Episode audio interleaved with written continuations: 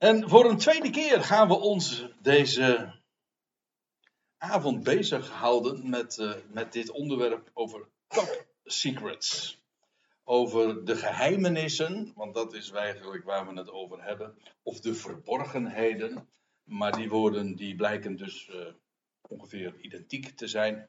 Afhankelijk van de vertaling die je daarvoor gebruikt de verborgenheden in de schrift. En met name zoals het Nieuwe Testament daarover spreekt. En dan moet ik eigenlijk nog zeggen, met name zoals de apostel Paulus daarover spreekt. Hoewel ik erbij moet zeggen, de vorige keer hebben we ons daar niet zozeer op gefocust. En dat zal vanavond ook weer niet het geval zijn. Het is dus allemaal nog min of meer inleidend. En u ziet het, ik heb het als ondertitel voor deze avond meegegeven: De onderbroken komst van de Messias. En dat ga ik straks toelichten. Maar voordat ik dat doe, wil ik even terugblikken op wat we tot dusver hebben gezien. En de vorige keer hebben we ons eerst even bezig gehouden met het woord aan zich. Waarover hebben we het dan wel? En dan blijkt dat vooral het, eh, het Griekse woord mysterion te zijn. En eigenlijk nogal voor de hand liggend, omdat wij het op de vernederlandste manier ook kennen. En een mysterie betekent, in ieder geval vanuit het Grieks, iets dat verborgen wordt bewaard. Dat is een. Uh, uh, iets dat uh, geheim is, iets dat verborgen is. Maar dan niet in de zin zoals mysterie ook dikwijls bij ons wordt gebruikt. En dat is een beetje het misleidende dus dat het iets zou zijn dat onbegrijpelijk is in zichzelf. Hè? En ik gaf als voorbeeld dat uh, bijvoorbeeld in de, in de christelijke theologie het idee van de drie-eenheid, dat wordt altijd neergezet als een mysterie. Dat kun je niet begrijpen. Nou, in die zin spreekt de Bijbel niet over het eh, over mysterion. Dat is, het heeft te maken met iets dat verborgen is en dat er een bedekking op ligt en dat onthuld kan worden en dat bekend is bij intimie meestal. Of als iets verborgen in het verleden was, maar daarna onthuld wordt. En het idee bijvoorbeeld, om eventjes dan toch nog één ding daarover te zeggen, als we het hebben over één God, dat is juist geen mysterie. Dat is juist heel simpel in de meest letterlijke zin van het woord. Namelijk, simpel betekent eenvoudig. Dat is de waarheid dat er één God is. Dat is helemaal geen mysterie. Integendeel. En de eerste keer dat dat bewuste Griekse woord, mysterion, verborgenheid, geheimenis, geheim, in het Nieuwe Testament wordt gebruikt, dat is in verband met de gelijkenissen zoals we die aantreffen in Matthäus 13. Dat is een hoofdstuk, een lang hoofdstuk, waarin een zeven, of zo u wilt, een achttal gelijkenissen worden verteld door de Heer Jezus. En dat zijn illustraties die de scharen van Israël aanhoorden. Dat lees je dan zo over dat de scharen zich verdrongen. En de Heer vertelt dan illustraties, gelijkenissen. Bijvoorbeeld van een zaaier die niet al te succesvol lijkt te zijn, want slechts een klein deel viel in goede aarde. En ook allerlei andere gelijkenissen worden gegeven. En het bijzondere is dat hij die gelijkenissen vertelt. Dat wil zeggen, de metaforen, de, de verhalen. Maar zonder deze toe te lichten. Zonder te vertellen wat de moraal ervan is. Of zonder uit te leggen wat de betekenis daarachter is. Dus de scharen die luisterden wel en die hoorden wel van alles. En misschien ook mooie verhalen, dat lijkt mij wel, want ze hingen aan zijn lippen. Maar heel uitdrukkelijk lees je dan dat Jezus juist niet aan hen vertelde wat hij daarmee te zeggen had. En dan lees je wel, afzonderlijk aan zijn discipelen vertelde hij de betekenis ervan. Dus het hele idee dat gelijkenissen verteld werden, zoals uh, dat is een beetje het gebruikelijke zonderschoolverhaal, de zonderschoolversie ervan. Uh, een gelijkenis wordt verteld omdat de Heer juist aan de scharen iets duidelijk wilde maken. Dat is dus juist niet het geval. Hij vertelde het de scharen om een betekenis te verbergen. En alleen als je weet en verteld wordt wat de betekenis daarachter is, ja, dan wordt het duidelijk. Maar dat is juist dat is heel essentieel bij die gelijkenissen die de Heer Jezus vertelt.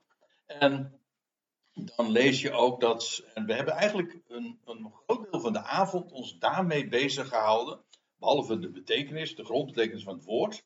Ook met Matthäus 13 en over wat daarover verteld wordt.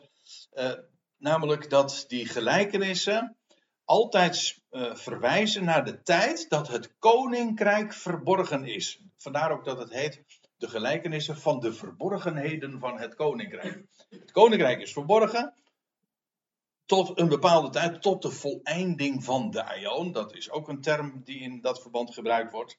En dat is juist ook omdat vanwege Israëls ongeloof. En de aardigheid is, ook dat hebben we toen gezien, dat dat niet alleen maar zo verteld wordt, maar zelfs gedemonstreerd wordt. En dan lees je dat de Heer Jezus de, het huis verlaat en dan bij de oever gaat zitten en dan, dan gaat hij in een bootje en dan vanaf de, vanaf de zee uh, spreekt hij dan de schade toe. En zelfs dat is illustratief. Dat hebben, ze hebben dat gezien, maar ze begrepen het niet. En ze hebben het gehoord en ze verstonden het niet. En dat was juist ook de bedoeling. Dus dat, dat, dat is misschien in onze beleving heel eigenaardig en zelfs eh, bizar misschien zelfs. Namelijk dat de Heer dingen vertelt en doet die hij met opzet juist verbergt en waarvan de, de schade de betekenis niet mogen weten. Nou, geheim dus. Verborgen wordt het gehouden. Vanavond gaan we uiteraard uh, verder, want het wordt een, een heel seizoen hebben we het over dit thema. En ik maak me sterk, maar ik weet het nog niet, dan moeten we het nog maar eens een keertje over hebben. Dat we ook een volgend seizoen daar gewoon weer mee verder gaan. Want ik, ik zie de bui hangen. dat, uh, dat, dat dit allemaal uh, een beetje te veel is. Maar goed, we, dat, we zullen wel voorzien. Ik heb geen, geen, geen echt plan gemaakt van hoe we het gaan aanpakken. Het hangt er ook een beetje vanaf hoe snel, hoe, ja, hoe, snel de bespreking zal verlopen. Oké. Wat ik vanavond wil laten zien is dat de Bijbel leert dat de Messias zou komen in twee gestalten. En wat bedoel ik daarmee? Wel als de leidende Messias, degene die verworpen wordt door zijn volk. En dat de Bijbel ook heel duidelijk spreekt over de Messias als de, en dan met name ook in zijn hoedanigheid als zoon van David en daarmee ook als erfgenaam van de, de troon van David, als, als nakomeling, als deel uitmakend van de dynastie van David, en die bestemd is en om koning te zijn ja, op de troon van David, uiteraard in Jeruzalem, want daar staat die troon nu eenmaal. Heersen vanuit Jeruzalem dat is ook de verwachting die het Jodendom tot op de dag van vandaag heeft. Namelijk, als de Messias komt, dan zal hij een zoon van David zijn, sowieso. Dat is het eerste kenmerk van hem. Hij moet zijn geslachtsregister kunnen terugvoeren tot, tot David, sowieso. Maar hij zal ook uh, onmiskenbaar zijn, zo leert het Jodendom, namelijk omdat hij zijn troon zal innemen op de, ja, op de enige plaats waar dat hoort, namelijk in Jeruzalem. En dan zal hij niet alleen over Israël heersen, maar zelfs wereldwijd. Dat is het idee dat het Jodendom heeft. En het klopt. Dat is ook wat de Bijbel zegt over wie de Messias is. En in het Nieuwe Testament wordt dat ook bevestigd. En ik kreeg, ja, dat is wel apart. Uh, ik vind het toch wel uh, even het vermelden waard. Dat ik juist vorige week van iemand een e-mail kreeg met een nogal lange bijlage. Uh, ik, ik, weet niet of de persoon zelf een Jood is. Maar uh, dat wat hij uh, mij toestuurde en wat hij betoogde. Dat is, komt regelrecht uit het Jodendom. Namelijk waarbij, het, het, was ook nog in het Engels trouwens. Het concept van de, van de Messias in het Jood, nee, eigenlijk werd gezegd het concept van de Messias in de Hebreeuwse Bijbel. En ja, gewoon eh, het Joodse idee van wie de Messias zou zijn. En een van de dingen die werden gezegd van, ja, maar in het christendom heeft men het altijd over de twee komsten van de Christus, van de Messias. Maar dat kent de Bijbel helemaal niet, de Hebreeuwse Bijbel. De Bijbel spreekt gewoon over de komst van de Messias. Gewoon één. Eén komst. En ook dat is waar. De Bijbel spreekt niet over, wederkomst, eh, over, over een komst en over een wederkomst van de Messias. Ik bedoel het Oude Testament dan, hè? de Hebreeuwse Bijbel. Maar in ieder geval, dit, die twee gestalten, namelijk als leidend, eh, als verworpen door zijn volk en zelfs gedood. Maar ook aan de, aan de andere kant als degene die zal heersen, als de, als de, de, de man die voortkomt uit de dynastie van David vanuit Jeruzalem. Die twee gestalten. En de tijd die tussen die beide gestalten ligt, die wordt in de Tenach, en ik noem het nu maar expres eventjes zo, in uh, de Tenach, dat is dus de Hebreeuwse Bijbel. Hè? Wij spreken over het Oude Testament, dat doen Joden uiteraard niet, want die kennen het Nieuwe Testament niet, dus dat, is, uh, dat zou een beetje een rare idee zijn. En, maar de Tenach, dat is eigenlijk een samenvoeging van de, de Torah en de profeet, de wet, de profeten en de geschriften. Dat is de Tenach, het, zijn, het is eigenlijk een acroniem. Maar in ieder geval, dus dat is de Hebreeuwse Bijbel, dan weet u dat. En de tijd tussen die beide gestalten, dat wil zeggen dat hij en de, de leidende knecht is, en aan de andere kant dat hij de heersende koning is in Jeruzalem. Wel, de tijd tussen die gestalten, die gestalte wordt verondersteld, want ja, dat kan niet tegelijkertijd zijn. Het zijn er niet, zijn niet twee messiassen. Nee, het is één messias, maar hoe dat dan wel.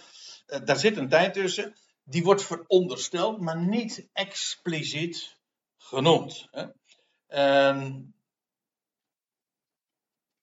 en dus in feite is die hele tijd die verondersteld wordt verborgen. Daar heb je het. Dan zijn we dan toch weer bij, eh, bij die gedachte aan. Die, die tijd is uh, uh, ja, met recht dus verborgen. Nou, ik wil graag dat vanavond eens laten zien. En ik, ik wil het keurig, netjes en ordelijk opbouwen. En laat een, een aantal schriftplaatsen daarbij uh, noemen. En je zult zien, en met mij ook de ontdekking doen, hoe enorm essentieel dit blijkt te zijn in de hele boodschap van het hele Nieuwe Testament. Laat ik uh, beginnen bij een gesprek dat we beschreven vinden in Lucas 24, het laatste hoofdstuk van het Lucas-evangelie. En dan spreken we inmiddels over de Jezus die op de dag van de opstanding zich aansluit bij twee mannen. Nou ja, ik zeg mannen, dat weet ik niet eens zeker, maar in ieder geval de twee mensen. Ze worden altijd de Emmaus-gangers genoemd. Fons Jansen had het over de Emmaus-gangsters, maar dat is weer wat anders natuurlijk. Uh, ja, en die waren op weg van Jeruzalem naar een, een vlek, staat er in de Statenvertaling, een dorpje uh, in, uh, in Emmaus. Goed, oké. En dan sluit de Heer Jezus zich incognito, dat wil zeggen ook weer verborgen, aan bij de, deze twee mannen. En dan, ja, dan gaat hij vragen, wat hebben jullie het over? En dan gaan ze vertellen van, ja, nou ja, wat, u bent nu een vreemdeling in Jeruzalem of zo. Heb, heb je niet uh, begrepen wat er allemaal de laatste dagen is gebeurd? En wat dan? Nou ja, uh, in Jezus van Nazareth. En hoe onze oversten hem hebben gekruisigd. En, en, en nou tot overmaat van hebben ze, is vandaag ook nog eens een keertje. Uh, zijn er vrouwen gekomen en die hebben gezegd dat hij opgestaan is. En ze, uh, nou ja, en, en dat, ze, ze, steken van wal en dat vertellen ze allemaal. En dan, de Jezus, uh, want weten zij veel dat ze met hem van doen hebben. Die gaat dan nadat hij dat zwijgend heeft aangehoord, of alleen wat vragen heeft gesteld, dan uh, zegt hij in vers 25. En dan gaat hij spreken. Daar, uh, daar, zou ik graag bij geweest willen zijn. Uh, ja, dat, dat, dat moet heel boeiend geweest zijn. En had ik wel ondertiteling nodig gehad, dat weet ik. Maar goh, luister wat, wat de heer Jezus dan zegt. En hij, ik lees trouwens uit de MBG-vertaling. Ik heb de, mijn nieuw, nieuwe gebruik nu. Dus ik, lees gewoon uit de MBG-vertaling om maximaal aan te sluiten. En daar waar het nodig is, daar maak ik een correctie. En vandaar dat ik het MBG Plus noem. Vind ik ook wel een leuke. Ja. Oké, en hij zei tot hen, die twee mannen, of twee mensen met wie hij dus daar eh, die, de, de, reis, de weg aflegt. En hij zei tot hen, o onverstandigen en tragen van hart, dat ge niet gelooft alles wat de profeten gesproken hebben. En nou, dat is, dan ga je er met wel behoorlijk meteen stevig in hoor, als je zo reageert. Hè. Ik bedoel, hij heeft een heel, laten we zeggen, authentiek verhaal gehoord. Mensen die, die eigenlijk in rouw zijn, want ja, ze waren zwaar gedesillusioneerd. Ze hadden nog gezegd, en wij hadden nogal gehoopt dat hij het was die Israël zou verlossen. Dus dat was de, de messiaanse verwachting die ze hadden. En dat was nu allemaal uh, sinds een twee, drie, nee, een, derde dag. Hè, want dat zeggen ze ook, hè, het is bij deze al de derde dag. ja. En dus al, hun hoop is in de bodem geslagen. En, en dan, zegt de Heer als troost. Uh, o onverstandige en trage van onverstandig uh, waarom? Nou, dat zal hij ook gaan toelichten. Onverstandig omdat de profeten waar hij nu aan gaat refereren, of waaraan hij in dit vers al uh, refereert, die kunnen slechts verstaan worden als je alles ervan serieus neemt. En gelooft en aanvaardt. Want de profetie is, hè, en de schrift kan niet gebroken. Het is, hè, het is één geheel. En je kan daar niet zomaar elementen naar eigen keuze uitnemen. Nee, het is één geheel. En het, je kunt het verstaan, slechts verstaan, wanneer je alles wat daarin gezegd wordt, gelooft. En ze waren onverstandig en ook traag van hart. En dat betekent langzaam. Hè? Traag, stug, dwars. Traag om te. Zo staat het ook. Niet traag van verstand, dat is eigenlijk meer een, het resultaat. Het feit dat ze het niet verstonden, dat was omdat ze traag waren om te accepteren, te vertrouwen en te geloven alles wat de profeten gesproken hebben. De nadruk ligt hier natuurlijk op alles. Want ze geloofden wel een deel van de profetie. Namelijk, ze hadden gezegd, en wij hadden nogal geloofd, en wij hadden geloofd, dat, dat hij het was die Israël zou verlossen. Maar als ze dat geloofden, op basis van de profetie. Nou, dan is daar toch niks aan veranderd. Maar het, het, punt is, zij geloofden wel dat deel van de profetie. Waar de Joden trouwens nu nog steeds in geloven. Namelijk dat als de Messias komt, dan zal hij zijn troon innemen. Van, van zijn vader eh, eh, David. En regeren in Jeruzalem, et cetera, et cetera. Dat, dat verhaal, dat geloofden zij. Ja, maar alles wat de profeten hadden gezegd over een Messias die zou lijden en die zou sterven en die verworpen zou worden door zijn volk, nou, dat geloofden ze niet. Dat had geen plaats, zeg maar, in hun, ja, in, in, hun theologie. In feite, het is eigenlijk, het is eigenlijk wel, als je er eventjes over doordenkt, is het ook wel, uh, nou, komisch uh, is niet het juiste woord. Maar het is toch wel heel apart en ook wel ironisch, laat ik het zo uh, formuleren. Dat zij geloofden net dat deel van de profetie, wat de kerk juist niet gelooft. Namelijk dat de Heer inderdaad, dat de Messias inderdaad iemand is die zal zitten op de troon van, van zijn vader David in Jeruzalem. Wat voor een Jood uh, orthodoxe Jood vol, volstrekt vanzelfsprekend is. Natuurlijk, dat is wat de Messias is. Ja, maar dat, dat, dat gelooft, zeg maar, Almas, uh, in de christenheid wordt dat juist allemaal weg, uh, wegverklaard en weggetheologiseerd. Dat, dat neemt men niet letterlijk. En dat deel van de profetie, wat de Joden niet geloven, namelijk dat de Messias zou lijden en sterven en verworpen zou worden door zijn volk, ja, dat heeft men vergeestelijkt precies dat wat de kerk dan wel weer in een bepaalde mate, zeg maar, accepteert. Snapt u? Dus als, en, als, en die moeten, dan moet je je voorstellen, dat die twee met elkaar in gesprek raken, die snappen dus niks van elkaar.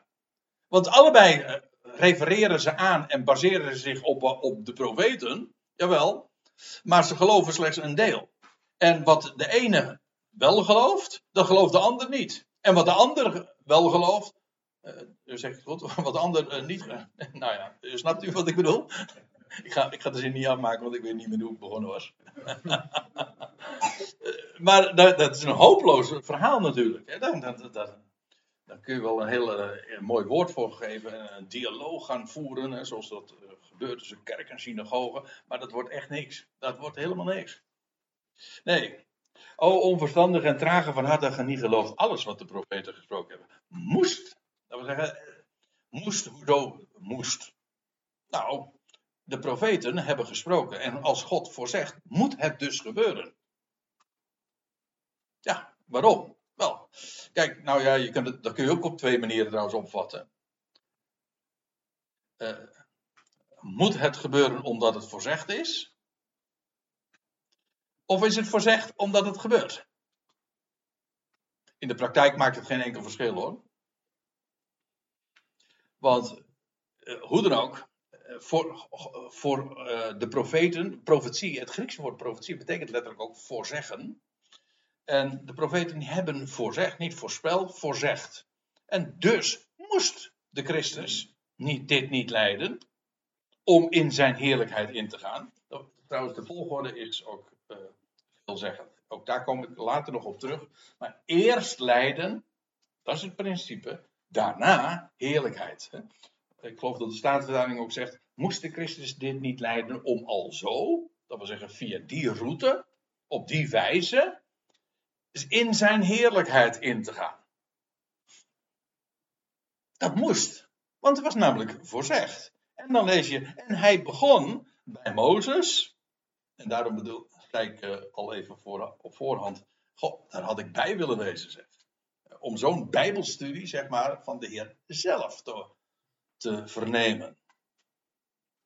De Heer die zichzelf, ja, je moet zich dat goed realiseren. De Heer heeft hier op aarde, oh, ja, hij, hij, kwam, hij was in deze wereld, hij was, opge, was opgegroeid en je leest dat hij, hij nam toe in kennis en wijsheid hè, toen hij nog een jonge knaap was.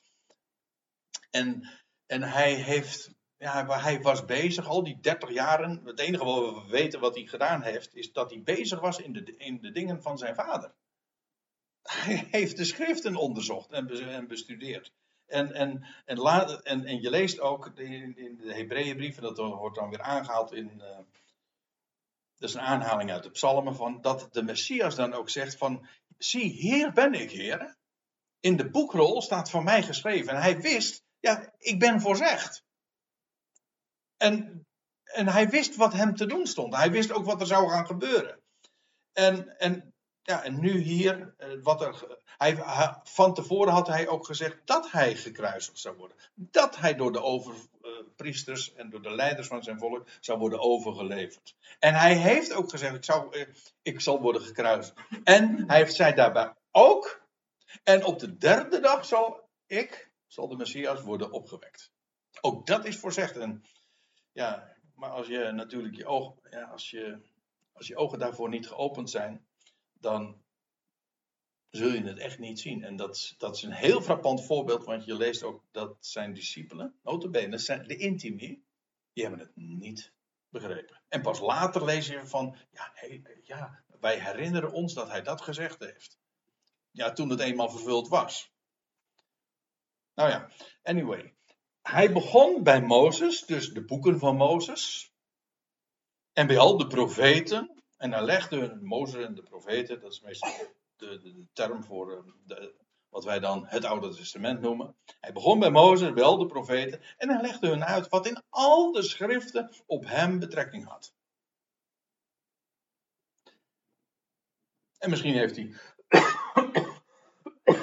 Sorry.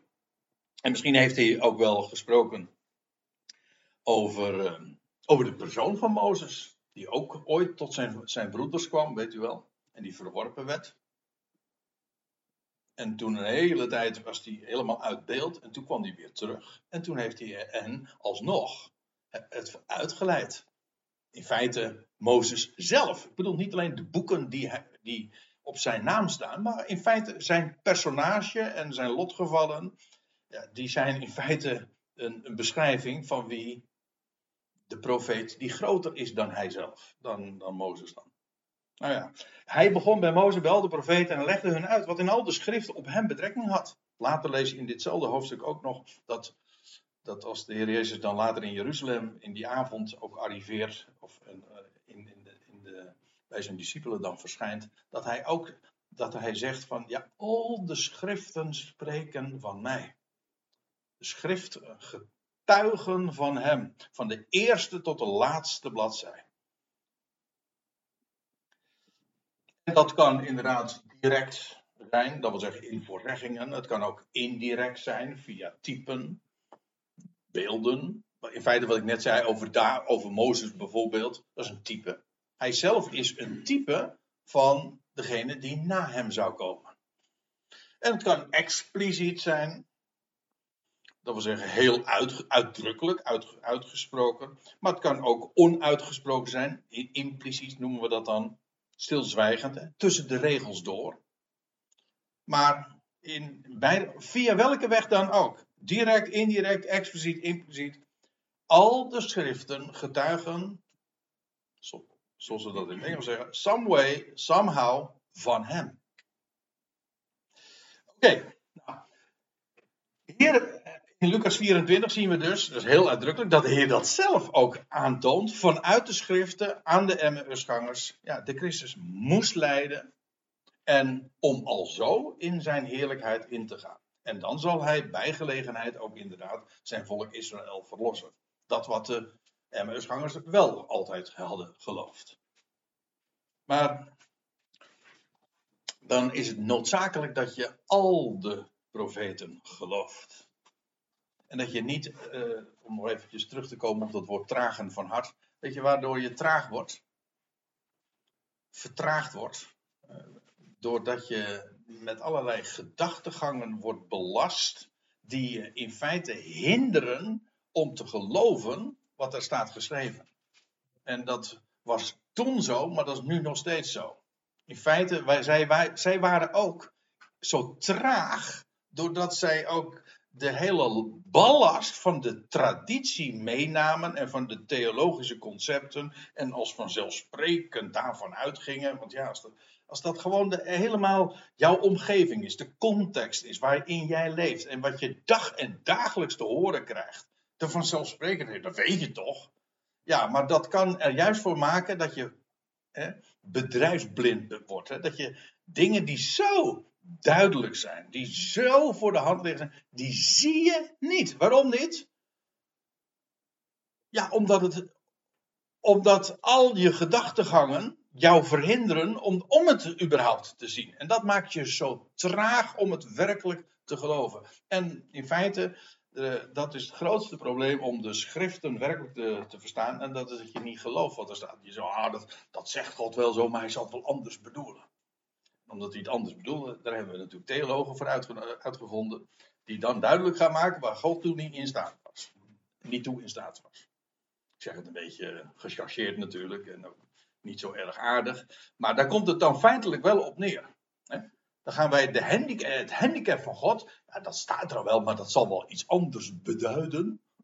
Uh, dan neem je de schrift niet meer zoals ze zich aandienen. En dan ga je zeggen, ja, nou ja, eh, hoe moeten we dat dan wel verstaan? Ja, dan moet je bij de geleerde wezen. Nou, dat is dus juist waar je niet moet wezen. Dus God legt zijn woord zelf uit. Ja. God zelf doet ons zijn woord verstaan. De schriften verklaren zichzelf. En natuurlijk kun je altijd je licht opsteken bij iemand die, van wie je veel geleerd hebt enzovoort. Ik bedoel dat helemaal niet arrogant, dat je dus zomaar voorbij gaat uh, aan, uh, aan wat er zo in de loop van de historie is gezegd. Ik zeg het er nog even bij, want ik kreeg het verwijt nog niet zo heel erg lang geleden per mail van iemand. Ik kende de persoon niet, maar die zei van ja, u gaat voorbij, u leert, u, u denkt niks uh, te kunnen leren van de kerkgeschiedenis. En dat vond ik een. Ik ik begrijp natuurlijk best wel wat de, de intentie van de beschuldiging was. Maar wat ik nu juist leer van de kerkgeschiedenis, is dat de schrift leidend zou zijn. Dat is wat ik leer. En ik zie iedere keer dat, dat, dat op het moment dat je daarvan afwijkt, ja, dan kom je uiteindelijk in de duisternis terecht. En wat mensen dan ook allemaal zeggen, ja. Dat is wat, dat is wat je vooral leert. Namelijk dat de schrift eh, het enige is waar, waar je werkelijk op kunt blind varen. Oké, volgende. Volgende tekst.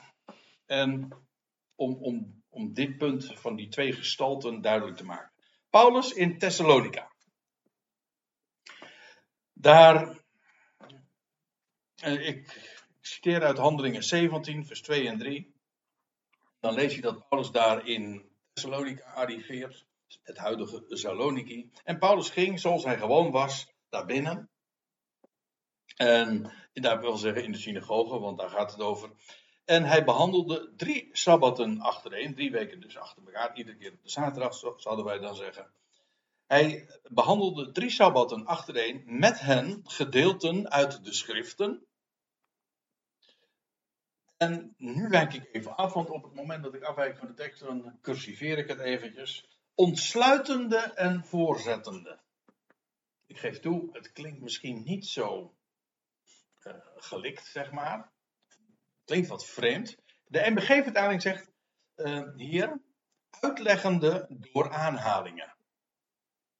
De Statenvertaling zegt openende en voor ogen stellende.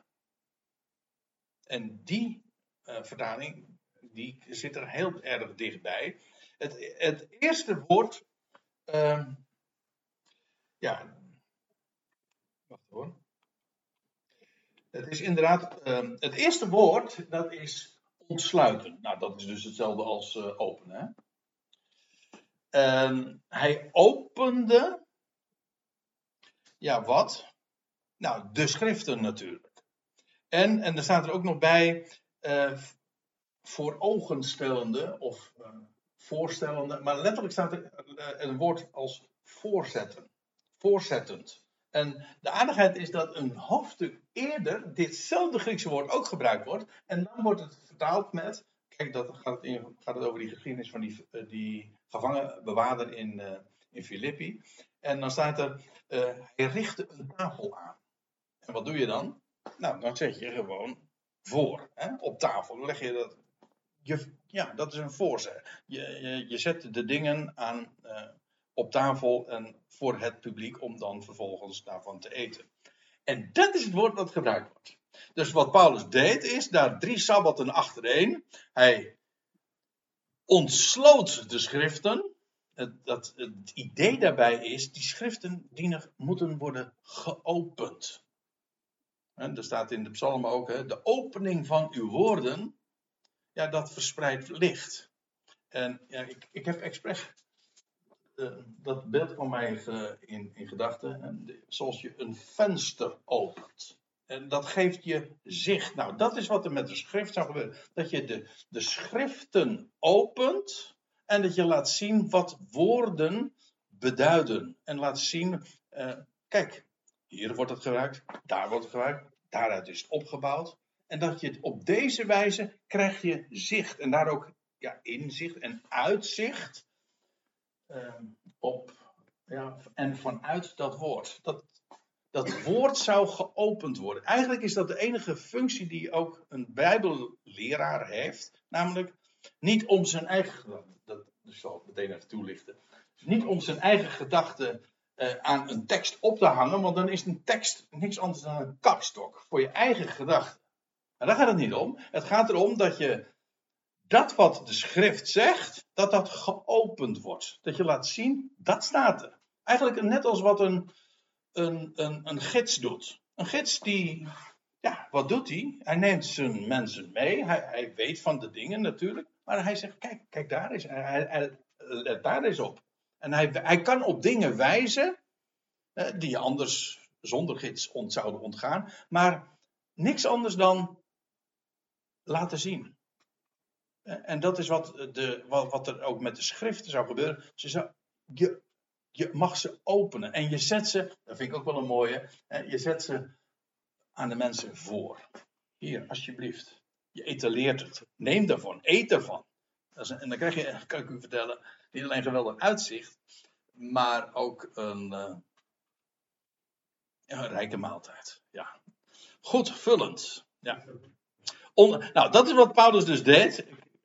Hij, drie sabbatten achter één, uh, ging hij met hen uh, gedeelten uit de schriften ontsluiten en voorzetten.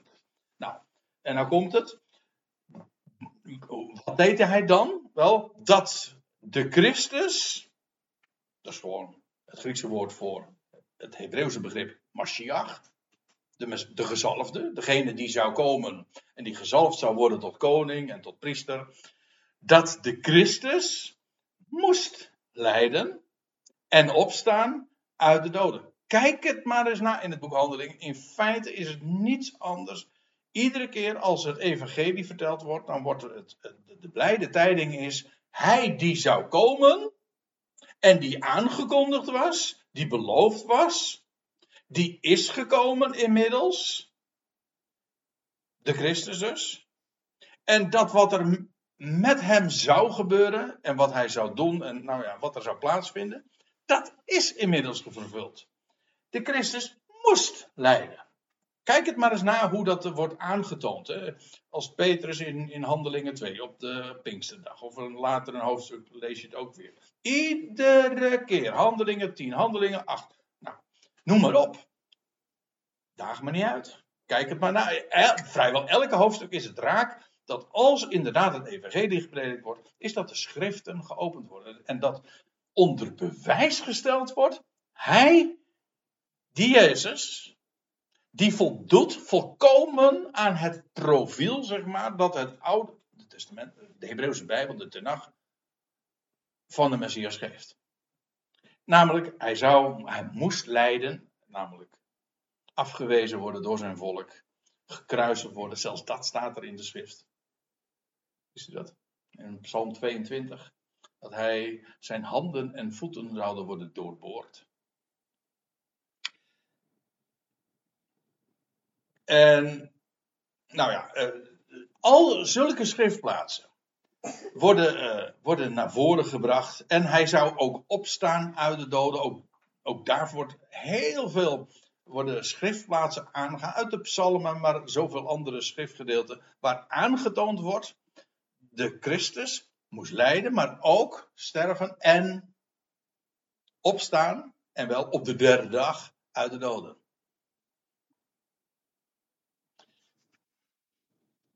Ja, en dan zegt Paulus er ook bij. En de, uh, de Christus moest lijden en opstaan uit de doden. En dat deze de Christus is. Wie dan? Nou, die Jezus, die, die ik, zei hij dus, jullie predik.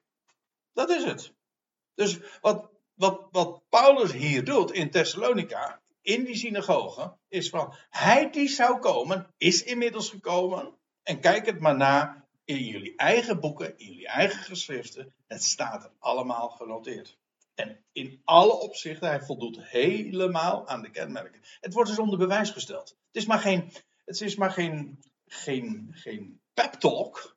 Het is geen, het is geen preek in de, in de zin zoals wij daarover gebruiken. Nee, het is echt, het is argumenteren. Hij bewees vanuit de schriften.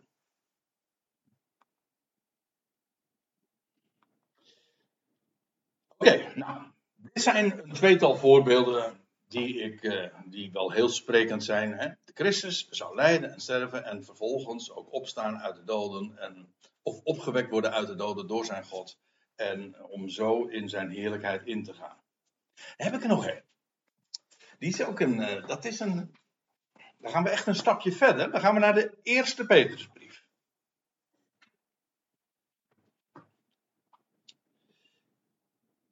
1 Petrus 1. En die is, apart. Daar zou je zomaar overheen lezen. Nou, als een gids mag ik dus eventjes daarop een aantal dingen wijzen. En uh, ga, eens met, uh, ga eens met me mee naar dat gedeelte. Naar deze redding, want dat is wat er letterlijk staat. De MBG-vertaling staat zaligheid, maar dat is een, een heel ander begrip. Naar deze redding hebben waar, Petrus dus zojuist over had gesproken en geschreven, naar deze redding hebben gezocht en gevorst, dat wil zeggen uitvorsen, dus naspeuren. Naar deze redding hebben gezocht en gevorst de profeten, die van de voor jullie bestemde genade geprofiteerd hebben. Ik moet er ook bij zeggen, Petrus richt zich tot de besnijdenis. Hij is ook een apostel van de besnijdenis. Maar in ieder geval, hij wijst hen op het feit dat de profeten hebben gesproken van genade die voor hen was bestemd. Maar ze hebben ook gezocht en gevorst. En dat, moet je je voorstellen. Die profeten hebben gesproken. Maar niet alleen gesproken, ze hebben ook geboekstaafd. Ze hebben opgeschreven. Ze hebben onze geschriften nagelaten. Uh, boekrollen, zo u wilt. Maar in ieder geval, ze hebben de dingen op schrift gesteld. Nou, en nou hebben die profeten geprofiteerd. Dat is wat, waarom ze profeten heten. Ja, maar die profeten die begrepen kennelijk niet alles wat zij zelf hebben verteld. En ook niet hoe dat in verhouding stond met wat hun collega-profeten hebben verteld. En vandaar ook dat staat dat ze hebben gezocht en gevorst. En voor, dat betekent gewoon dat die profeten, dat de, prof, de profetieën van deze profeten voor henzelf kennelijk als, als een puzzel waren. Die, ze moesten zoeken hoe de stukken in elkaar pasten. Dat dat zo is, blijkt niet alleen maar uit deze formulering, want lees even met mij mee en verder. Nogmaals, naar deze redding hebben gezocht en gevorst de profeten die van de voor jullie bestemde genade geprofiteerd hebben, terwijl zij naspeurden, dat zie je, ze zochten, ze vorsten uit, ze probeerden na te gaan en ze speurden na, ze hebben dus hun eigen geschriften nagezocht. En wat zochten ze dan uit? Nou, dat staat er ook bij. Terwijl zij naspeurden op welke of hoedanige tijd de geest van Christus, dat wil zeggen de geest van de Messias, in hen duidelijk maakte.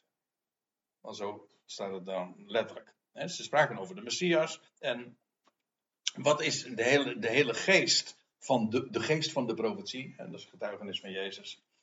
Uh, hoe heeft hij in hen uh, de dingen duidelijk gemaakt? Nou, daar hebben ze naar gezocht en ge, gespeurd. En vooral, dit is, het, uh, dit is heel apart. Ze hebben gekeken en, en nagespeurd op welke of hoedanige tijd dat allemaal betrekking had. Sorry. Kijk, het is een beeld, het is bepaald niet origineel, maar het is wel uh, in deze, denk ik, een heel veelzeggende. En dat is dat profeten die keken als, als het ware op een bergtop. En wat zie je als je, als je op, in de bergen bent? Hè, je bent bijvoorbeeld in de, in de Alpen en je staat op een top. En dan kijk je zo over andere bergtoppen heen. En dan zie je die bergtoppen zo naast, achter elkaar liggen. Ja, wat je ziet als toeschouwer, dat zijn de toppen.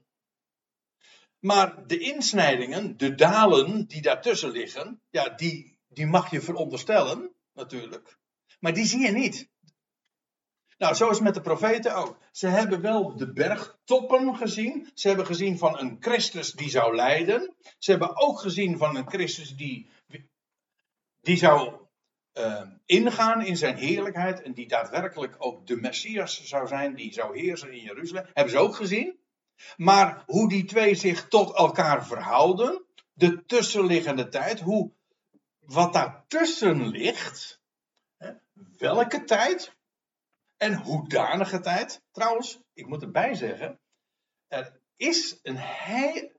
Er zijn er meerdere. Maar de meest duidelijke is die van Daniel 9, waarin Daniel eh, in die profetie van de 70 jaarweken heel duidelijk ook aangeeft dat wanneer de Messias ook zou komen en wanneer hij ook uh, zou worden, ja, staat letterlijk ook het woordje Mashiach.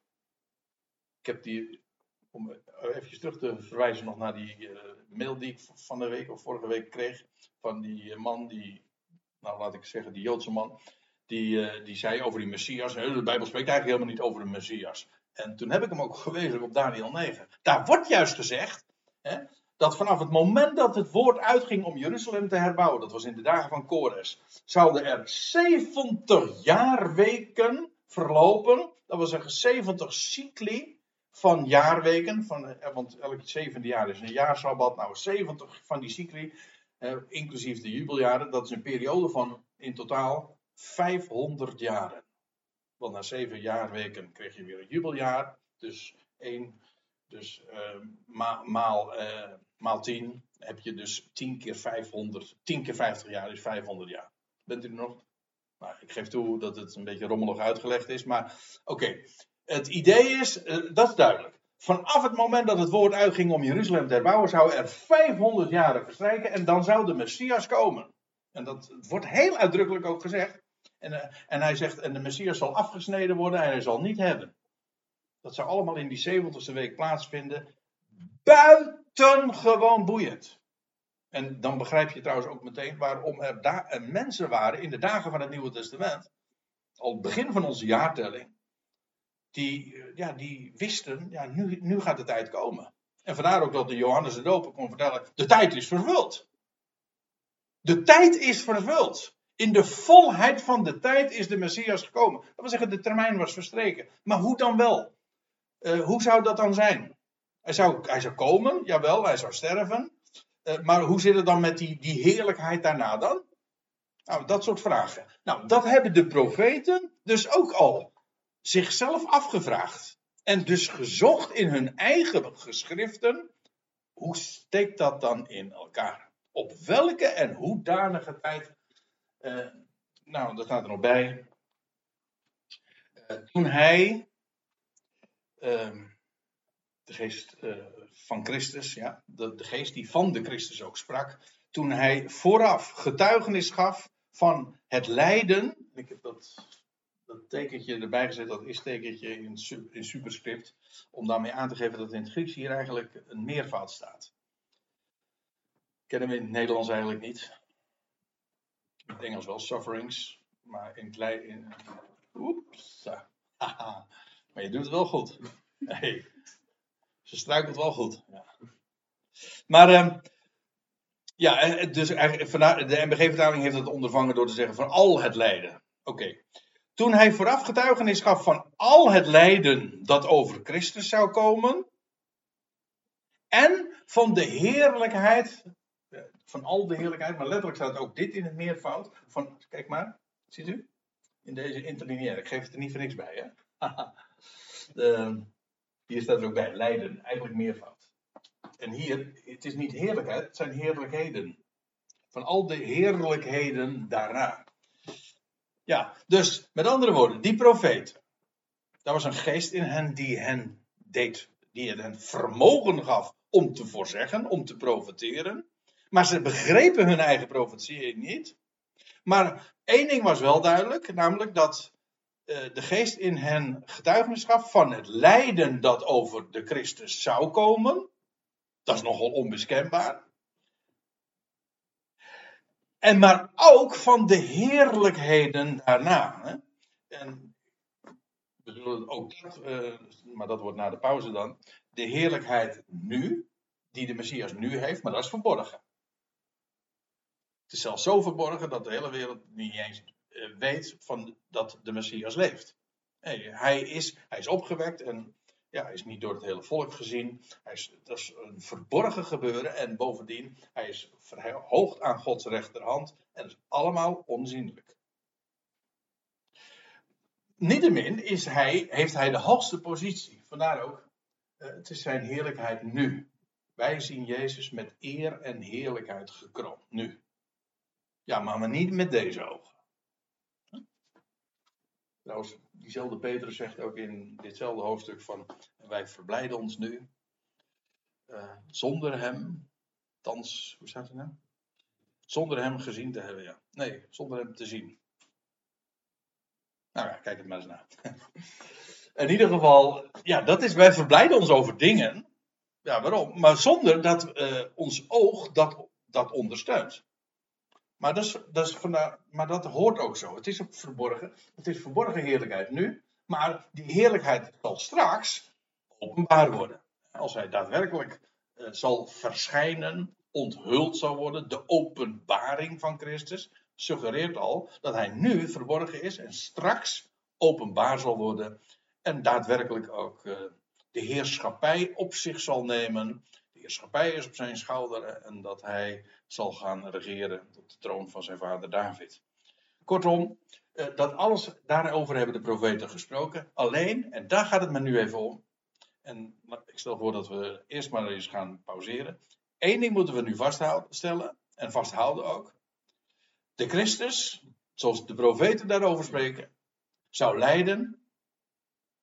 En op deze wijze zijn heerlijkheid ingaan. Maar wat, hoe dat in zijn werk zou gaan en de tijdspannen die daartussen is, welke en hoedanige tijd, dat hebben zij niet begrepen. Vandaar ook dat ze daar naspeuring naar deden. Ze moesten dat onderzoeken. En dat betekent dus dat die tijd tussen zijn lijden en zijn toekomstige heerlijkheid, die tijd is verborgen.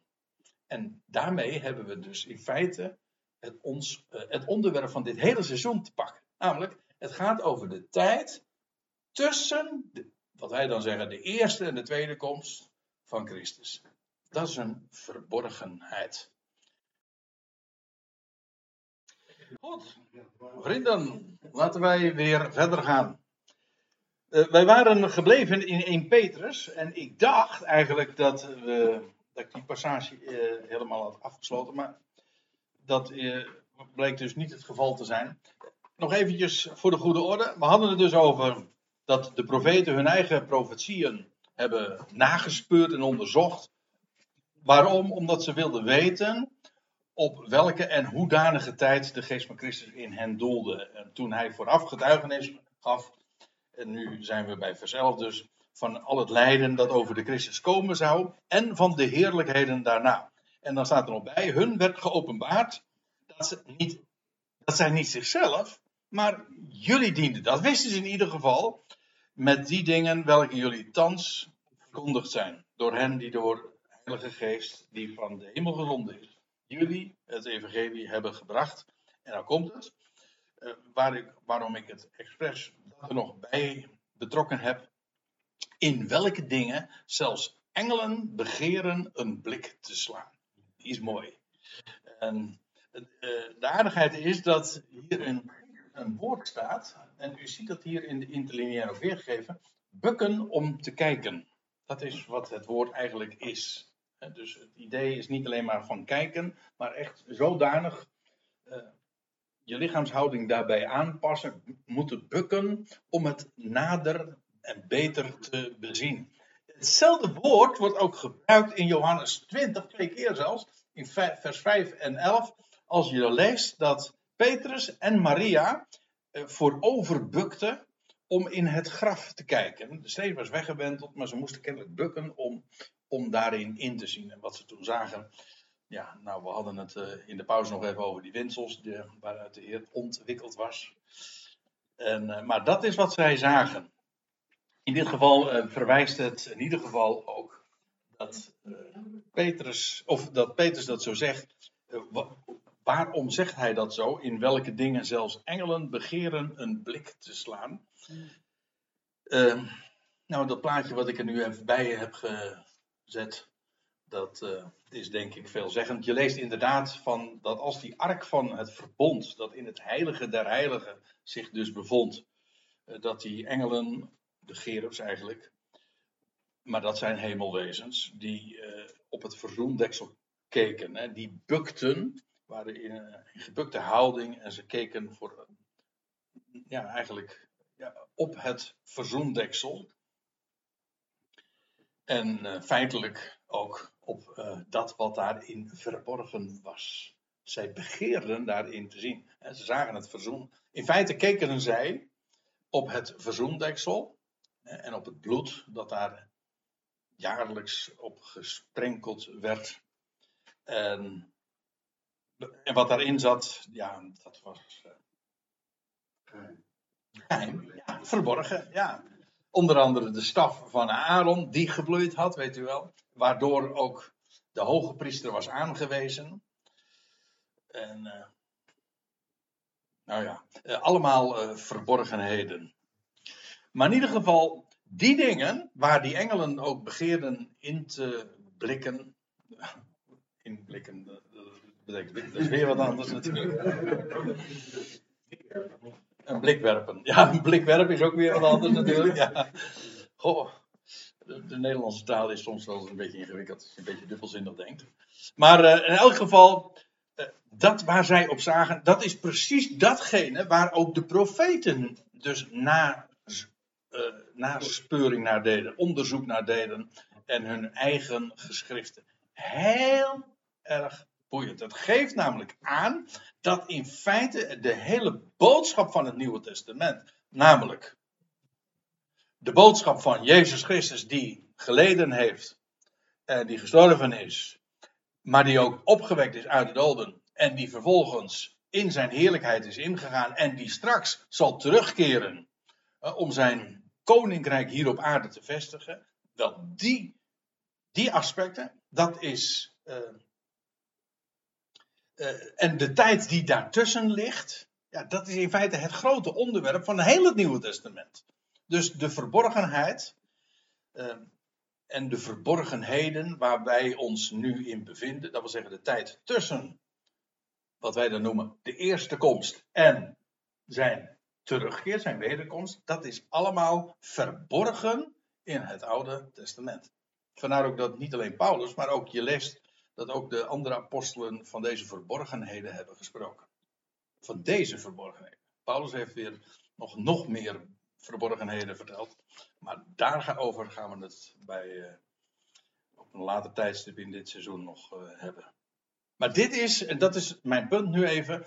In het algemeen zie je dat dus in heel het Nieuwe Testament uh, vermeld. En wat Petrus hier ook vertelt, die, die tijd tussen lijden en heerlijkheid. Dat is verborgen. En in de, de profeten, die hebben dat ook nagespeurd. Oké. Wat ik nu wil doen, is wat voorbeelden geven hoe inderdaad in de Hebreeuwse Bijbel al, we gaan dus naar het Oude Testament, al gesproken wordt over die onderbreking. Weliswaar is de tijd, welke en hoedanige tijd is verborgen, maar het wordt wel duidelijk aangegeven dat het er is. Dus je, het loutere feit dat je niet weet uh, hoe lang die tijd is en wa waar die tijd geplaatst moet worden, wil nog niet zeggen dat je niet weet dat die tijd er is. Dat zijn twee verschillende dingen. Dus de profeten wisten, er zit een tijdspanne tussen, maar welke en hoedanige tijd, daarvan hebben zij zelf naspeuring naar gedaan. Oké, eerst naar Psalm 110. Ik noem niet voor niks dat gedeelte ook, omdat deze tekst, die, de teksten, of de, de, deze passage van de Psalm van David, heel vaak genoemd wordt in het Nieuwe Testament. Heel dikwijls wordt hier aan dit Bijbelgedeelte gerefereerd. Er staat dit van David, een psalm. En dan staat er vervolgens al dus luidt het woord van Yahweh tot mijn Heer. Een psalm van David dus. En nou gaat David vervolgens spreken en dan zegt hij: Het woord van Yahweh, Israëls God, sprak tot, zegt David, mijn Heer. En als je trouwens. Ja, waar het over gaat, is, dat blijkt uit het vervolg, uh, dat het gaat over een nakomeling van hem, namelijk de, de zoon van David. Maar David zegt, dat is mijn Heer. En in Matthäus 22, je zou dat gedeelte eens eventjes uh, erop na moeten slaan. Maar kijk maar eens een keertje, dat, dan lees je, dat is, dat is in de, nadagen, de laatste dagen van de Heer Jezus, uh, vlak, voor zijn, vlak voor zijn sterven, in de laatste week. Dan lees je dat de Heer Jezus in conclave, in, uh, in gesprek is met de met de leidslieden. En dan zegt hij, wat dunkt u van de Christus? Wiens zoon is hij? En dan lees je, en ik, ik lees nu even voor. Ze zeiden tot hem, Davids zoon. En hij, zei, en hij zei tot hen, hoe kan David hem dan door, door de geest zijn Heer noemen? Als hij zegt, de Heer heeft gezegd tot mijn Heer, zet u aan mijn rechterhand, totdat ik uw vijanden onder uw voeten gerecht heb. Indien David hem dus Heer noemt, hoe kan hij dan zijn zoon zijn? En dan staat er nog bij. Wacht even hoor. Even goed lezen, want anders kan ik het niet zien. Nou.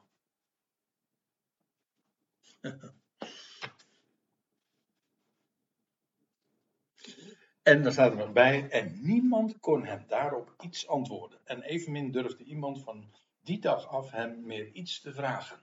Met andere woorden, de Heer had hier iets aangesneden, wat voor hen in hun theologie volstrekt onverklaarbaar was. Een heel belangrijk gegeven. Maar in ieder geval, David spreekt over, iemand, over, over God, die spreekt tot de Heer van David. Um, maar dat is de, de, zoon van David, dat zullen we zien. Uh, al dus uit het woord van Jawel tot mijn Heer, zet u aan mijn rechterhand. Ja. Dus, totdat ik uw vijanden gelegd heb als een voetbank voor uw voeten. dan, waarmee ook gezegd is, dat wordt trouwens ook door Petrus op de Pinksterdag nog gezegd. hij zei, David is niet opgevaren naar de hemelen. Eh, maar hij zegt zelf: De Heer heeft gezegd tot mijn Heer: Zet u aan mijn rechterhand. Hier staat dus dat de zoon van David verhoogd zou worden aan Gods rechterhand. Alvorens hij daadwerkelijk de vijanden tot een voetbank voor zijn voeten zou maken. Ziet u? Dit is nou typisch zo'n voorbeeld van een schriftplaats waarin, waarin niet gezegd wordt hoe lang die tijd zou duren, hoe lang hij daar zou zitten maar wel dat hij verhoogd zou, dat de Messias verhoogd zou worden aan Gods rechterhand. En ja, daar staat erbij, totdat ik uw vijanden gelegd heb voor, als een voetbank voor uw voeten. Dan lees, je later in de Hebreeënbrief, ik uh, verwijs hier ook naar, daar staat er, deze echter, dan gaat het over de Heer Jezus Christus, is na een offer voor de zonde te hebben gebracht, voortdurend gezeten aan de rechterhand van God. Voorts afwachtende totdat zijn vijanden gemaakt worden tot de voetbank voor zijn voeten. Hebreeën 10, vers 12 en 13. Ziet u, waar ik mee, waarmee ik gezegd wil zijn. David profeteert duizend jaar tevoren dat er iemand zou zijn, zou komen, die de vijanden alle vijanden zou onderwerpen. Maar alvorens dat zou gebeuren, zou hij door God aan, zijn, aan Gods rechterhand worden verhoogd. Dat staat er. En ik heb trouwens deze schriftplaats ook genoemd in de, in de correspondentie waar ik al eerder naar verwees, naar die Jood die mij uh, allerlei tegenwerpingen gaf over de Messias. En dit is, ik ben heel benieuwd naar zijn reactie, want ja, dit is, ik ben bang uh, dat, je, dat het een beetje zal gaan zoals, ik, zoals je net, net las. Uh, ook van, uh, ze durfden net niks meer te vragen. Dat, dat zeg ik niet omdat... Oh, oh. Nee, dat, dat, klinkt, dat, klinkt, dat klinkt heel erg oud. En ik bedoel dat niet vanwege de kracht dat ik zo goed kan argumenteren. Ik bedoel, dit is zo duidelijk. De schrift is zo helder. En je leest van Apollos en van Paulus dat hij inderdaad in de synagoge optrad. En hij bewees gewoon voor hen dat Jezus is de Christus. Hij bewees dat gewoon en met kracht en met zo'n duidelijkheid. Dat kan niet missen. Ik weet het, daarmee open je geen oog hoor. Het, het louter feit dat je een bewijs levert, wil nog niet zeggen dat een ander overtuigd is. Zo werkt dat niet, dat weet ik ook wel. Maar ja, het neemt niet weg. De bedoeling is dat je inderdaad vanuit de schrift bewijst. Zo is het. Zodat het, zodat het overtuigend, zodat het woord van God overtuigend inderdaad is, overgebracht. Hier ook, totdat ik uw vijanden gelegd heb als een voetbank voor uw voeten. Dan staat er vervolgens, als Yahweh strekt van Zion uw machtige scepter uit. En dan zegt hij, en dan zegt Yahweh tegen, die, tegen Davids heer, heers te midden van uw vijanden. Dus dit gaat over de zoon van David. Hij zal in Zion regeren en gaan heersen over de vijanden. Maar alvorens hij dat zal doen, zal hij verhoogd worden aan Gods rechterhand. Dat is wat er staat. En dan begrijp je ook meteen waarom deze tekst zo'n grote rol speelt in het Nieuwe Testament. Omdat we in feite in deze actuele situatie nu zitten. Namelijk, de Zoon van God, hij is gezeten. In de Hebreeënbrief wordt dat ook uitgelegd. Zeg van ja, waarom zit hij? Eh, het werk is gedaan. Hij is, de, hij is ook die. Dat is trouwens ook Psalm 110. Hij is de priester, koning, naar de ordening van Melchizedek. Maar ja, het gaat erom. Uh, nu leven wij in die tijd dat hij daar aan Gods rechterhand is en hij wacht totdat. En als hij straks zal komen en hij gaat heersen en hij gaat zijn vijanden onderwerpen. In feite is dat de, het hele proces van de komende ionen, dat de vijanden worden onderworpen. En de laatste ion, dan wordt de laatste vijand, de dood, onderworpen. Dat is 1 Corinthië 15 alweer. En als de laatste vijand ook is, zal zijn onderworpen, dat wil zeggen, zal zijn teniet gedaan, ja, dan, is er, dan, dan zal de koning inderdaad het koninkrijk overgeven en teruggeven aan zijn God en Vader. En dan is, dan is de missie, mission accomplished. Dan is het allemaal volbracht. Oké, dat is een ander heel mooi onderwerp, maar daar gaan we het nu verder niet over hebben. Nog een voorbeeld van de onderbreking. Dus Psalm 110 over de, over de Messias. Davids Heer die wordt verhoogd aan Gods rechterhand. Alvorens hij zal gaan heersen te Zion. Dat is één ding. Ik heb er nog één. Uh, Jezaja 49.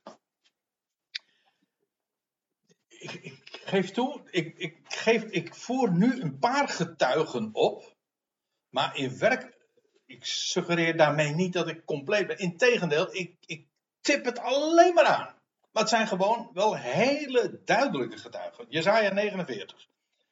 Ik ga soms wat snel nu door de tekst. Ja, dat vindt u zeker heel verrassend natuurlijk van mij. Maar uh, dan, dan staat er: Hoort naar mij, gij kustlanden, en luistert, gij natieën in de verte. Jawel heeft mij geroepen van moederslijf aan. Van de schoot mijner moeder aan heeft hij mijn naam vermeld. En ik lees even verder. Eh, ik sla even één vers over. Hij zei tot mij: Gij zijt mijn knecht. En nou moet ik er even een correctie maken, want de meeste vertalingen zeggen nu van: Gij zijt mijn knecht Israël. Maar het, is, het idee is niet: Gij zijt alsof Israël wordt aangesproken. De knecht is niet Israël, maar degene die te vergeefs arbeidt in Israël. Daarom is, loopt de tekst: Gij zijt degene die hier wordt aangesproken en die van moeders lijf al is aangeroepen, dat is de Messias, dat is de knecht van Yahweh. Ja, en hij zal in Israël, en dan staat er vervolgens, Israël wordt aangesproken, in u zal ik mij verheerlijken. Dat wil zeggen, te midden van Israël zal ik, zal God zich verheerlijken. Is die in staat zijn Dat is die, die Ja, oké. Dat Nee, nee dat uh, is, lijkt me ook heel erg verwarrend. Het kan ook niet, want het hele verband gaat het juist niet over Israël, maar het gaat over degene, over een mens die vanaf de moederspoot is geroepen en die onder Israël werkt en arbeidt. Kijk maar na, want we, ik lees verder. Doch ik zeide, die van de moederspoot afgeroepen was en die aangesproken is door God als mijn knecht. Doch ik zeide, te vergeefs heb ik mij afgemat voor niks en vruchteloos mijn kracht verbruikt. Evenwel, mijn recht is bij Yahweh en mijn vergelding is bij mijn God. Ja, dat wil zeggen, ook al het vergeefs is wat ik, eh, wat, ik zou, wat ik gearbeid heb, ik krijg dat wat mij toekomt. Mijn recht is bij mijn God. Mijn vergelding is bij mijn God. En uh, dat verwijst ook naar dat hij gekroond is met eer en heerlijkheid bij God. Ik lees even verder, voor, gewoon om even een compleet beeld ervan te krijgen. Maar nu zegt Yahweh, die mij van de moederschoot aan vormde tot zijn knecht, om Jacob tot hem terug te brengen. Hier zie je trouwens heel duidelijk inderdaad dat die, die knecht niet Jacob zelf is. Nee, Nu zegt ja, um, Yahweh, die mij van de moederschoot aan vormde tot zijn knecht.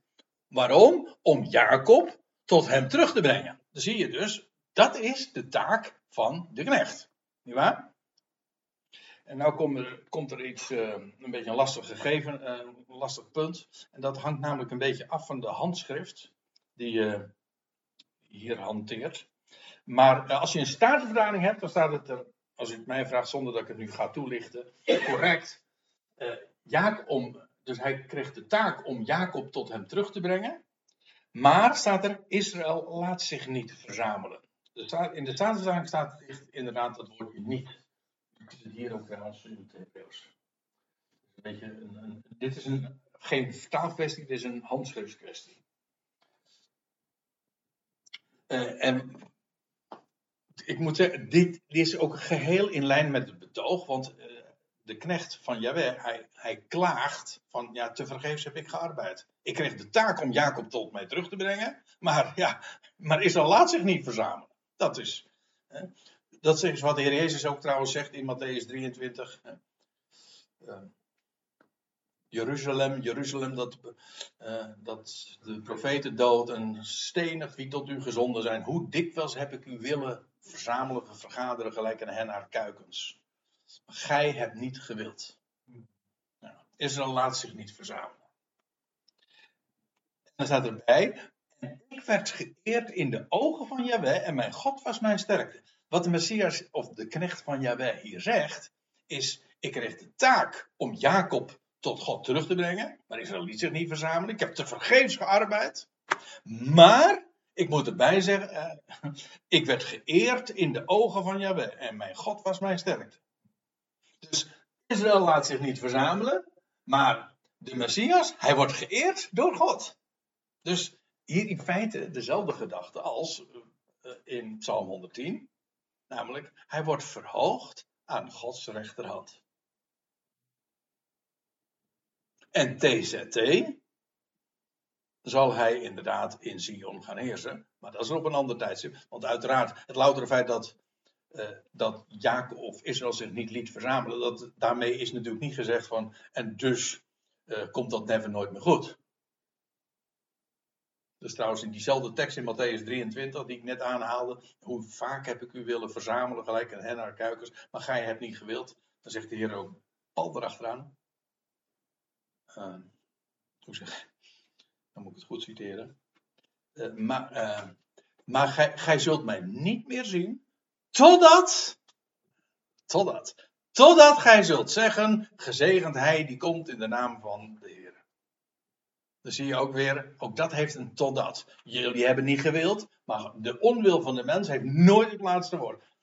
Het zal, het moment komt, dat jullie zullen zeggen, gezegend hij, die komt in de naam van de Heer. En dan zullen ze hem weer zien.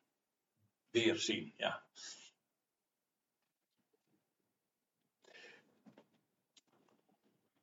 En, en dan staat er bij, ik lees even verder in Jezaja 49. En hij, hij zegt dan, het, eh, God zegt dan tot tegen de Messias, tegen zijn knecht: Het is te gering dat gij mij tot een knecht zou zijn om de stammen van Jacob wederop te richten en de bewaarder van Israël terug te brengen. Zo van, dat is niet, en menselijke wijze gesproken, het is niet gelukt, te vergeefs. Ja, maar zegt, dan zegt God, het is eigenlijk ook te gering. Ik stel u tot een licht der volkeren, opdat mijn heil rijke tot het einde der aarde. Dus wat hier gezegd wordt, is Israël gelooft het niet, maar juist daardoor gaat het licht onder de natieën schijnen. En wat dacht je wat? Het wordt vervuld in de bediening van de apostel Paulus, dat, dat, dat verzin ik niet. Er staat letterlijk in Handelingen 13. Daar lees je. Ik lees het nu even voor. Ik heb, ik heb, er, geen, uh, ik heb er geen diaatje van. Maar uh, dan zegt Paulus uh, tegen, tegen de Joden daar in de synagoge. Het was nodig dat eerst tot u het woord van God werd gesproken. Doch nu gij het verstoot en u het eeuwige leven niet waardig keurt. Zie, nu wenden wij ons tot de heidenen. Want zo heeft ons de Heer, ons de Heer geboden. Ik, zegt Paulus dan, heb u gesteld tot een licht der heidenen. Opdat gij tot heil zou zijn tot het uiterste der aarde. Exact dit vers wordt dan door Paulus aangehaald. En feitelijk is het zo dat de Heer zelf in Paulus, via Paulus, het licht ontsteekt onder de natie. In feite is dit al de kiem van de verborgenheid. Namelijk Israëls ongeloof. Ja, maar daardoor komt het licht en het heil en de boodschap van redding bij de natieën terecht. Jezaja 49 wordt al inderdaad aangegeven. Israël zou de Messias niet geloven. God zou hem niettemin de eer geven. En on, in de tussentijd, ik bedoel, voordat daadwerkelijk Israël wel weer verzameld zal worden, zal God zijn licht ontsteken onder de natie. Dat is wat er staat. Over onderbreking gesproken. Heb ik er nog eentje. Nou, we bladeren even door. Ja, u dacht natuurlijk dat ik naar Jezaja 53 zou gaan. Ik heb expres die eventjes uh, niet genoemd. Of Psalm 22 zijn van die schriftplaatsen die zo overduidelijk zijn. Maar ik wilde expres juist ook wel eens wat passages laten zien. Waarin, uh, waarin dat net zo goed naar voren gebracht wordt. Jezaja 52. Daar staat, zie mijn knecht uh, als, als u, waarschijnlijk staat er in uw vertaling ook boven uh, de derde profetie aangaande de knecht des Heren. Klopt dat? En dan. Uh, nee. Oh ja. Oh, ik, ik, uh, ik herinner mij in de MBG-vertaling stond dat er als kopje boven. Nou, wel een vierde, maar geen derde. Uh, ja, maar dat, als je even terugbladert, staat ook een derde, en een tweede en een eerste. De eerste geloof ik in Jezaja 42. Maar goed, er zijn een aantal, een aantal profetieën in Jezaja die gaan over de knecht des Heer, over de knecht van Yahweh, waarvan Jezaja 53 onder ons, denk ik, de bekendste is. Maar ik noemde dus zojuist Jezaja 49, dat is er ook één. Jezaja 42. Goed, en dan Jezaja 52, 52. Eigenlijk is dat de inleiding, dat is nogal logisch, tot Jezaja 53.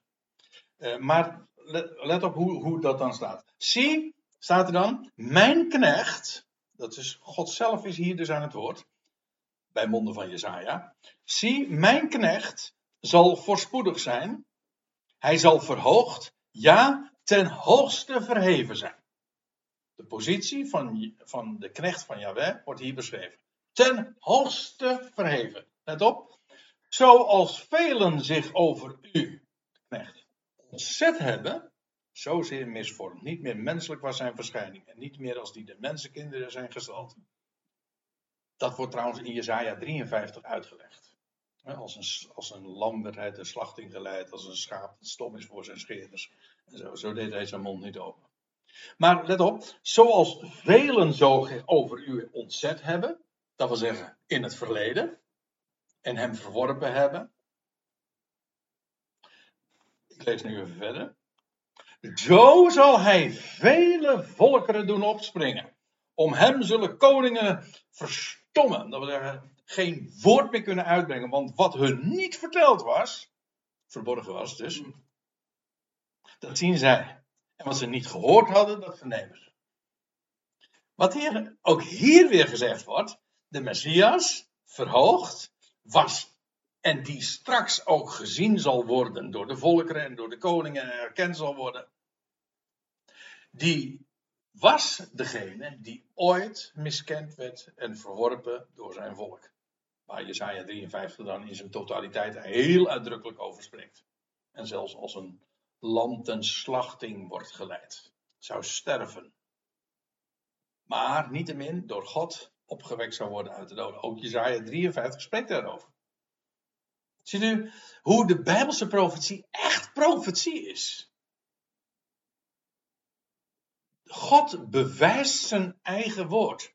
God bewijst dat wat daar staat in die geschriften zijn woord is. Hoe? Wel, door iets te doen wat geen mens kan, namelijk profeteren, voorzeggen. Profetie is het bewijs bij uitstek van de goddelijke oorsprong van de schriften. Want alleen God kan bewijzen. Er zijn nog meer bewijzen. En dat andere bewijs,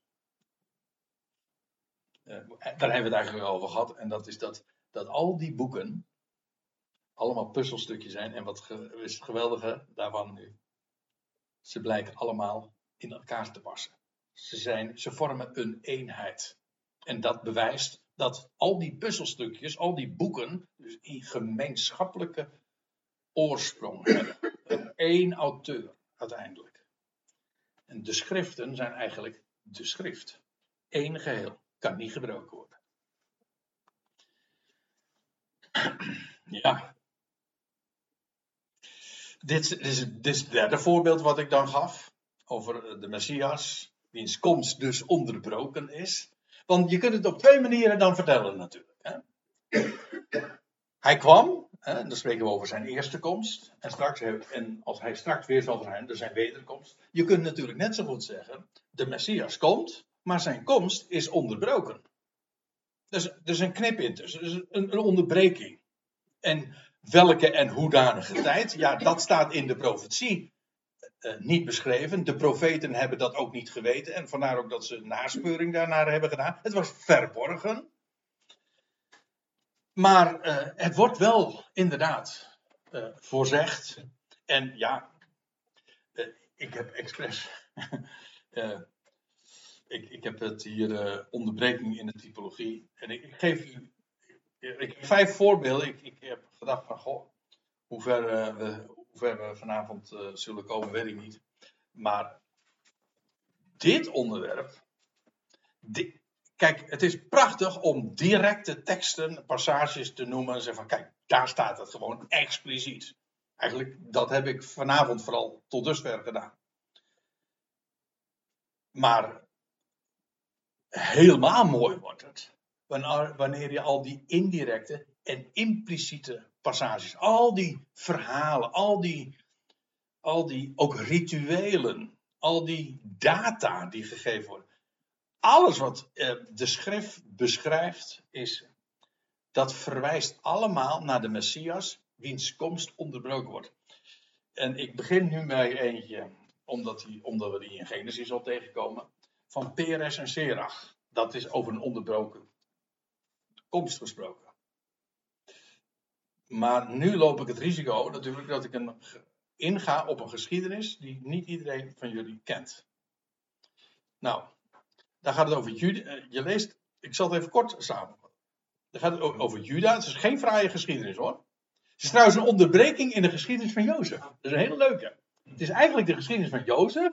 En die wordt onderbroken in Genesis 38. En dan gaat het even over de lotgevallen van Juda.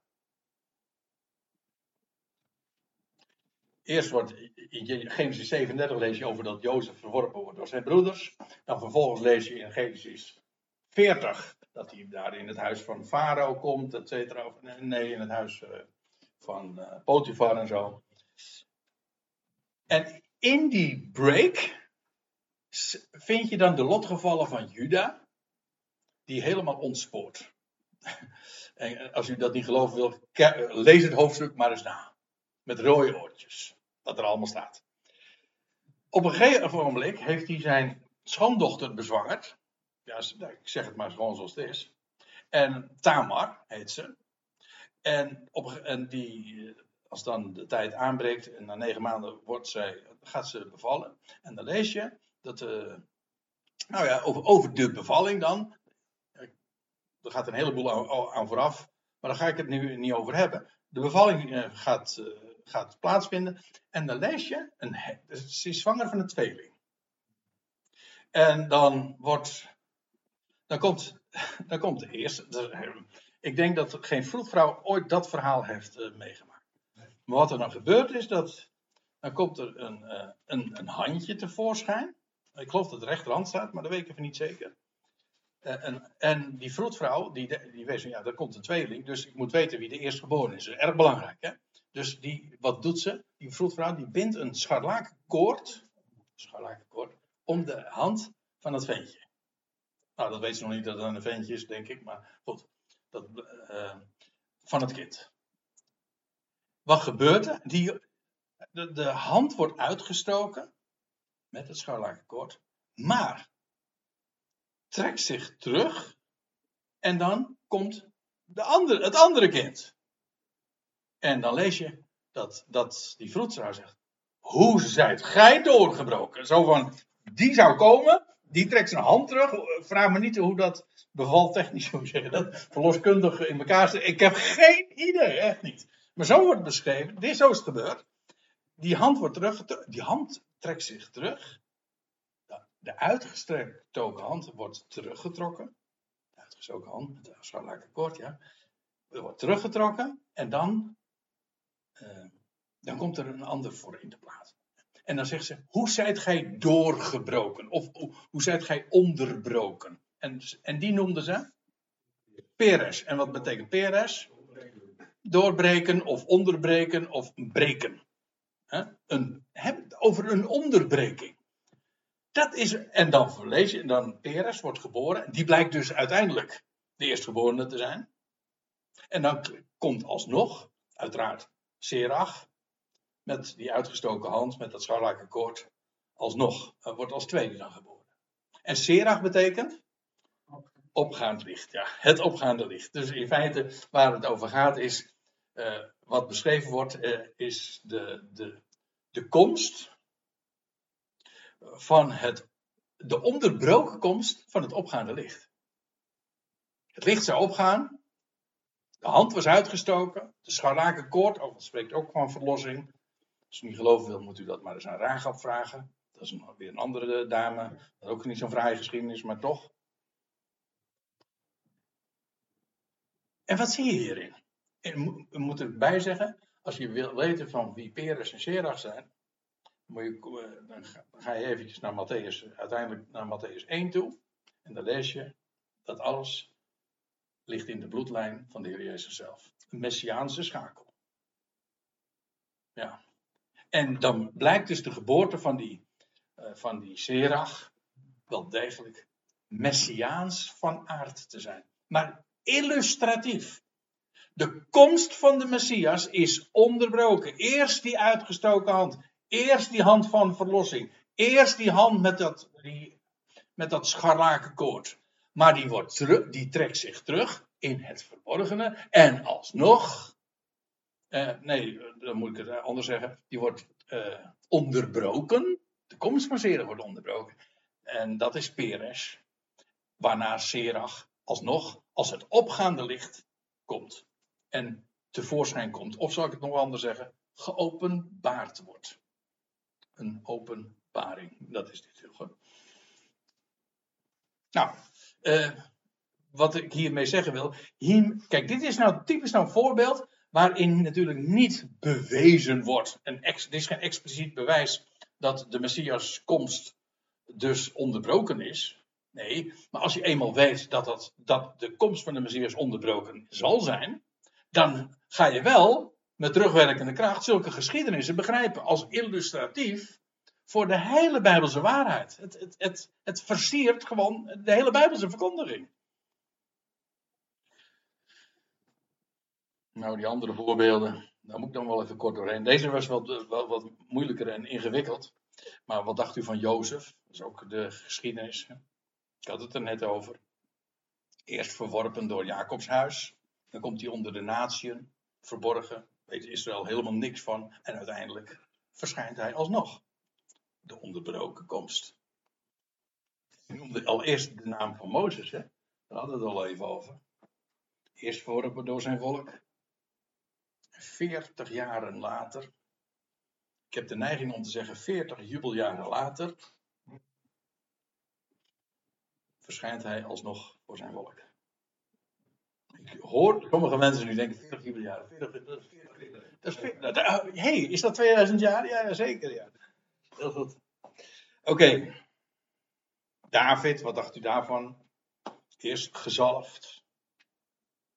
Maar het zou nog een hele tijd duren, alvorens hij daadwerkelijk op de troon zou komen hoor. En zou hij ook nog verworpen zijn. Nog recentelijk hebben we, daar moet ik ook aan denken, was het uh, 10 Tishri. Het is vandaag hoeveelste? Het is de vierde dag, geloof ik. Dan, kijk hoor. Het zal denk ik de negentiende zijn, schat ik zo. Ja, het is 5 oktober, ja. Maar uh, op de Hebreeuwse kalender. Het is, het is namelijk nu Sukkot. Maar in ieder geval een paar dagen geleden was het uh, 10 Tishri. En dat is Yom Kippur. En dat is de dag dus dat de hoge priester ingaat in het heiligdom. De hele Hebreeënbrief gaat daarover. De hoge priester die ingaat in het heiligdom, daar is hij nu, verborgen, achter het voorhangsel, niemand ziet hem. Ja, en wachten, het wachten is op het moment dat hij terug zal komen en uit het heiligdom zal komen, uit het hemelsheiligdom. En dan zal hij zijn volk zegenen. En dan zal hij het bewijs leveren en het volk en die andere bok, de zondebok, zal hij vrij, in vrijheid eh, heen eh, zenden. En dat, is, en dat spreekt van wanneer hij straks uit het heiligdom zal komen, als de koning, priester en het volk zal zegenen. Er et cetera, et cetera. Maar daar gaan we het nu dus niet meer over hebben. Want ik zie dat het inmiddels tien uur is geweest. Dus uh, ik stel voor dat we het hier maar even bij laten. En ik hoop in elk geval vanavond duidelijk gemaakt te hebben dat de komst van de Messias onderbroken is. En die break, de pauze, de tijdspanne tussen wat wij dan noemen de eerste en de tweede komst, of zo u wilt, die onderbroken komst, die tijd, die is in de Bijbelse profetie verborgen. En in het Nieuwe Testament wordt dat ons geopenbaard. En daarover gaan we het bij volgende gelegenheden nog hebben, want er is nog zoveel over te vermelden.